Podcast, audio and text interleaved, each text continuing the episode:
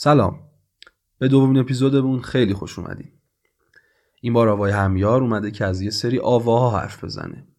این آواها گاهی اوقات که نه، بلکه اکثر اوقات برامون دردسرساز میشه. گاهی دلمون میخواد مثل هربرت اسپنسر یه پوشش بذاریم رو گوشامون و دیگه اون آواها رو نشنویم. حالا منظورم از این آواها مثلا صدای دلخراش کشیده شدن چنگال روی دیوار گچی یا صدای بوق ماشین اونجور چیزا نیست. منظورم اون آواها و صداهاییه که گاهی اوقات مسیرمون رو عوض میکنه. وقتی به خودمون میاییم میبینیم که هیچی واسه خودمون نداریم.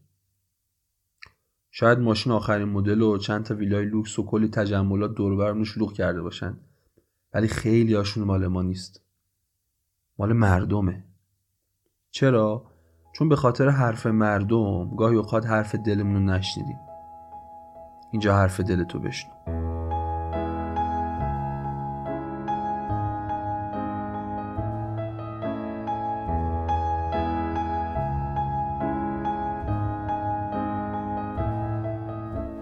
دانستن و ندانستن، آگاه بودن از حقیقت مطلق و گاهی از این که آنها با هم در تضادند و باور کردن هر دوشون، به کار بردن منطق علیه منطق، زیر پا گذاشتن اخلاق و در عین حال ایمان داشتن به آن، آگاهانه القای ناآگاهی کردن و آنگاه دوباره ناآگاه شدن از عمل هیپنوتیزمی که شخص روی خودش به کار برده.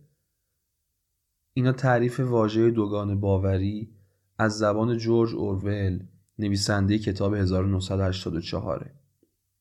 شاید این جملات برای خیلی از ما آشنا باشه وقتی که فقط به خاطر حرف مردم از علاقه و اخلاقیاتمون گذشتیم و به قول معروف همرنگ جماعت شدیم و تبدیل شدیم به چیزی که مردم میخوان. خودت تو کجای زندگیت به دنبال حرف مردم رفتی سراغ چیزی که دوستش نداشتی؟ یا رفتار رو انجام دادی که دلت باش همراه نبود؟ مثلا ممکنه اون لباس قرمزی که دوست داشتیم رو نخریم چون مردم میگن جلفه. گفتم حرف مردم. آقا اصلا مردم کیان؟ بزرگترین خیانت انسان به خودش ترس از اینه که دیگران در موردش چی فکر میکنن، ترس از اینه که مردم در موردش چی میگن. تو رضایت خدا را جلب کن، وجدان خودت آروم باشه و هر کی هر چی دوست داره بگه، چون مردم همیشه حرف میزنن، خیلی حرفا را میزنن، از صبح تا شب هم حرف میزنن. مولا علی ابن ابی طالب به من یاد داد، فرمود ای انسان با مردم زندگی کن، برای مردم زندگی نکن، خدمت گزار مردم باشی تا لحظه آخر نفس، اما هرگز تابع رنگ و لعاب و سلیقه مردم نباشید. با مردم زندگی کن، برای مردم زندگی نکن. گاهی اوقات این مردم پدر و مادرمون هستن، گاهی اوقات بقالی سر کوچه، یه زمانی هم دوستمون، گهگاهی هم فامیل و بقیه آشنا.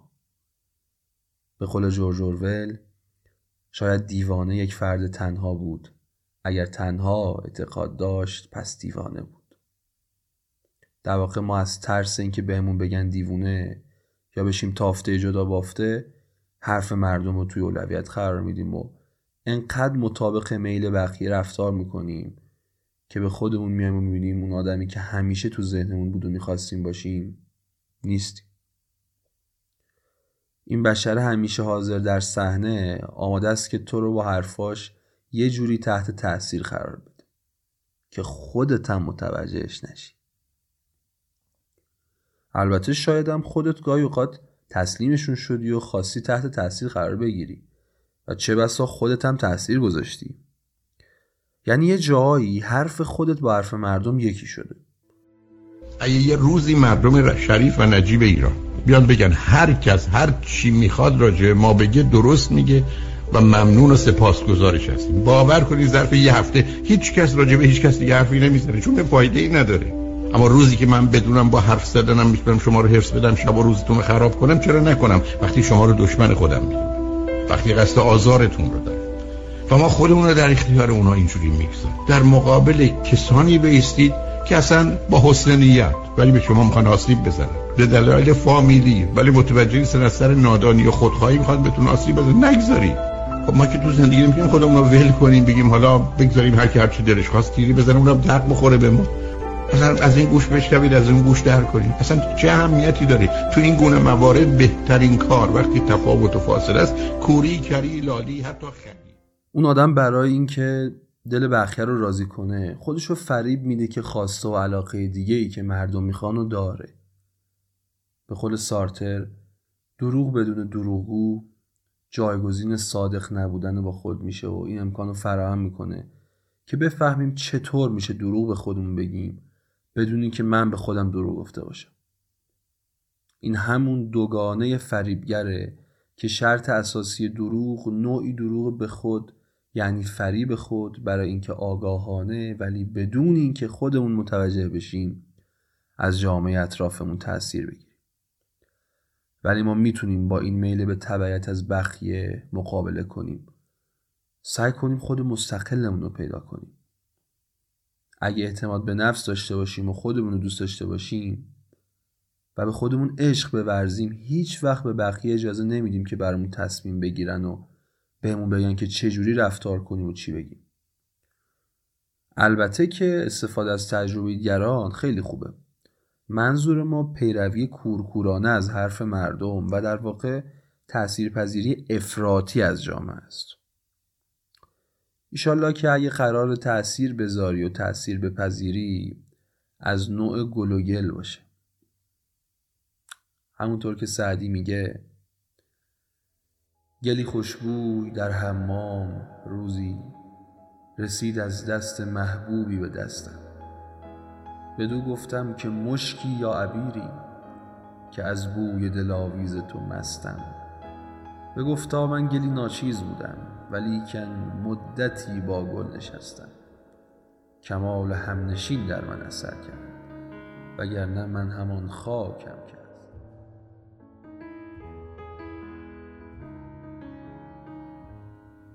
تو زندگی سعی کن اول گل باشی و یه تأثیر خوب بذاری، بعدش هم سعی کن مثل گل شعر سعدی انقدر تأثیر خوب بپذیری که به این تأثیر پذیری افتخار.